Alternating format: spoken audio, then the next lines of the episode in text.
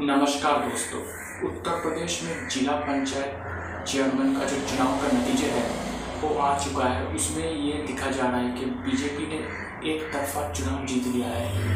Total पचहत्तर सीटों में से सड़सठ seat sixty seven seats BJP ने जीत लिया है। बीजेपी और उनका जो एलाइज था, वो मिलाकर। और समाजवादी पार्टी से पाँच या छः सीट में सिमट गई है।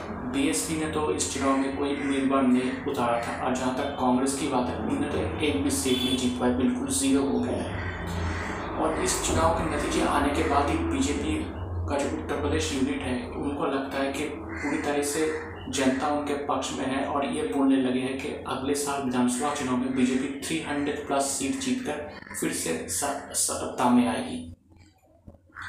उत्तर प्रदेश का मुख्यमंत्री योगी आदित्यनाथ का कहना है कि ये जनता की जीत है और ये दिखा रहा है कि हम जो काम कर रहे हैं, वो बिल्कुल सही काम कर रहे हैं। प्रधानमंत्री नरेंद्र मोदी, गृह मंत्री अमित शाह, राजनाथ सिंह, सब लोगों ने योगी आदित्यनाथ की सरकार की तारीफ़ की और उनको बधाई दिया कि इस जीत के बारे में। उधर समाजवादी पार्टी हो, आरएलडी हो और बाकी जो विपक्षी पार्टी है उत्तर प्रदेश में, उनका कहना है कि ये सब बीजेपी ने और एडमिनिस्ट्रेशन की मिली भगत है, ऐसे जोड़ तोड़ करके धमकी देकर जीत हासिल कर ली है। ये ये बीजेपी का एक एक तरफ़ का नेगेटिव पॉलिटिक्स है, ये सब वो बोल रहे हैं। लेकिन सवाल ये है कि सच में अखिलेश यादव की जो पार्टी की जो परफॉर्मेंस हुई है, वो बहुत ही निराशाजनक है। एक महीने पहले जब ग्राम पंचायत चुनाव के नतीजे आए थे, तब समाजवादी पार्टी का परफॉर्मेंस आगे था, वो लीड भी कर रहे थे।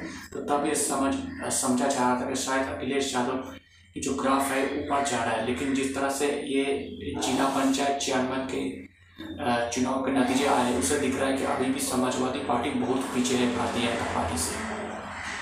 अब सवाल ये उठता है कि क्या इसका मतलब ये है कि बीजेपी अगले विधानसभा चुनाव में बहुत आसानी से जीत लेगी? ये कहना अभी ठीक नहीं है। क्योंकि ये जो जिला पंचायत चेयरमैन का चुनाव है, इसमें पब्लिक डायरेक्ट वोटिंग नहीं करता है। तो इसलिए ये कहना बहुत गलत हो जाएगा कि पूरे तरह से एक तरफा हम तीन सौ सीट लेकर चुनाव जीत लेंगे, जैसे दावा कर रहा है बीजेपी उत्तर प्रदेश में। लेकिन ये ज़रूर है कि ये जीत एक कॉन्फिडेंस लाता है, अपने जो लोग बीजेपी का जो कार्यकर्ता है, उनके अंदर एक कॉन्फिडेंस आता है कि हाँ हम लोग सही दिशा में जा रहे हैं, हमें और मेहनत करनी होगी। तो ये एक टॉनिक हिसाब से काम करेगा बीजेपी के लिए। और जहाँ तक समाजवादी पार्टी की बात है, उनको दिख रहा है कि वो तो अपने जो स्ट्रॉन्ग होल्ड्स है, वहाँ पर भी हार गए। जैसे मैनपुरी कनौज बदाऊ बदाऊ फिरोजाबाद ये समाजवादी पार्टी का जो घर था, वहाँ पर भी वो हार गए। वहाँ पर कोई बीजेपी ने जीत लिया कांग्रेस की बात करें, अमेठी, रायबरेली, जो कभी कांग्रेस का स्ट्रॉन्ग होल्ड हुआ करता था वहाँ पर भी बीजेपी ने जीत लिया है। तो ये इन पार्टीज़ को सोचना पड़ेगा कि ऐसा क्यों हो रहा है? उनके जो घर है, वहाँ पर क्यों बीजेपी जीत रहा है? कुछ तो गड़बड़ है और इसको उनको ध्यान देना पड़ेगा समाजवादी पार्टी को। मैं मानता हूँ कि विधानसभा चुनाव में बीजेपी और समाजवादी पार्टी का डायरेक्ट टक्कर होने वाला है। तो समाजवादी पार्टी को उनका जो वीक पॉइंट्स है, उनको संभालना पड़ेगा। नहीं तो टक्कर में नहीं आ पाएँगे। और जहाँ तक बीजेपी की बात है बीजेपी को और मेहनत करना पड़ेगा। इस पर ओवर कॉन्फिडेंस नहीं होना है। अगर ओवर कॉन्फिडेंस आ गया तो उनको नुकसान हो सकता है। तो इस पर बीजेपी को काम करने की ज़रूरत है।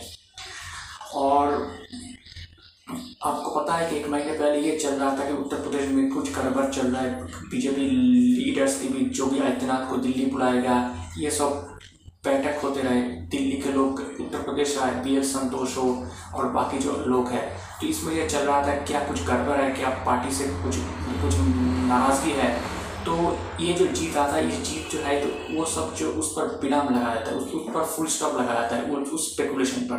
तो ये बीजेपी के लिए और एक एडवांटेज है। अब जो भी रहते ना, अपने तरीके से काम कर पाएँगे और चुनाव की तैयारियाँ कर पाएँगे। तो अभी तो अगले साल के फ़र्स्ट में मतलब जनवरी फरवरी या मार्च के अंदर ही चुनाव होना है।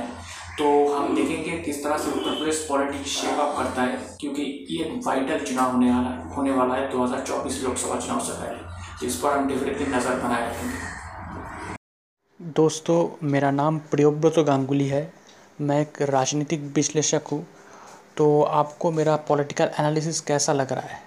अगर आप मुझे, मेरे एनालिसिस के बारे में या मुझे कोई का कमेंट करना चाहते, कोई मैसेज सेंड करना चाहते तो आप मुझे ईमेल कर सकते हैं। मेरा ईमेल आईडी आप देखना मेरे प्रोफ़ाइल पर है Mishti man nine eight the rate of G mail dot com Mishti man M I S T I M double A N nine eight the rate of G mail dot com शुक्रिया।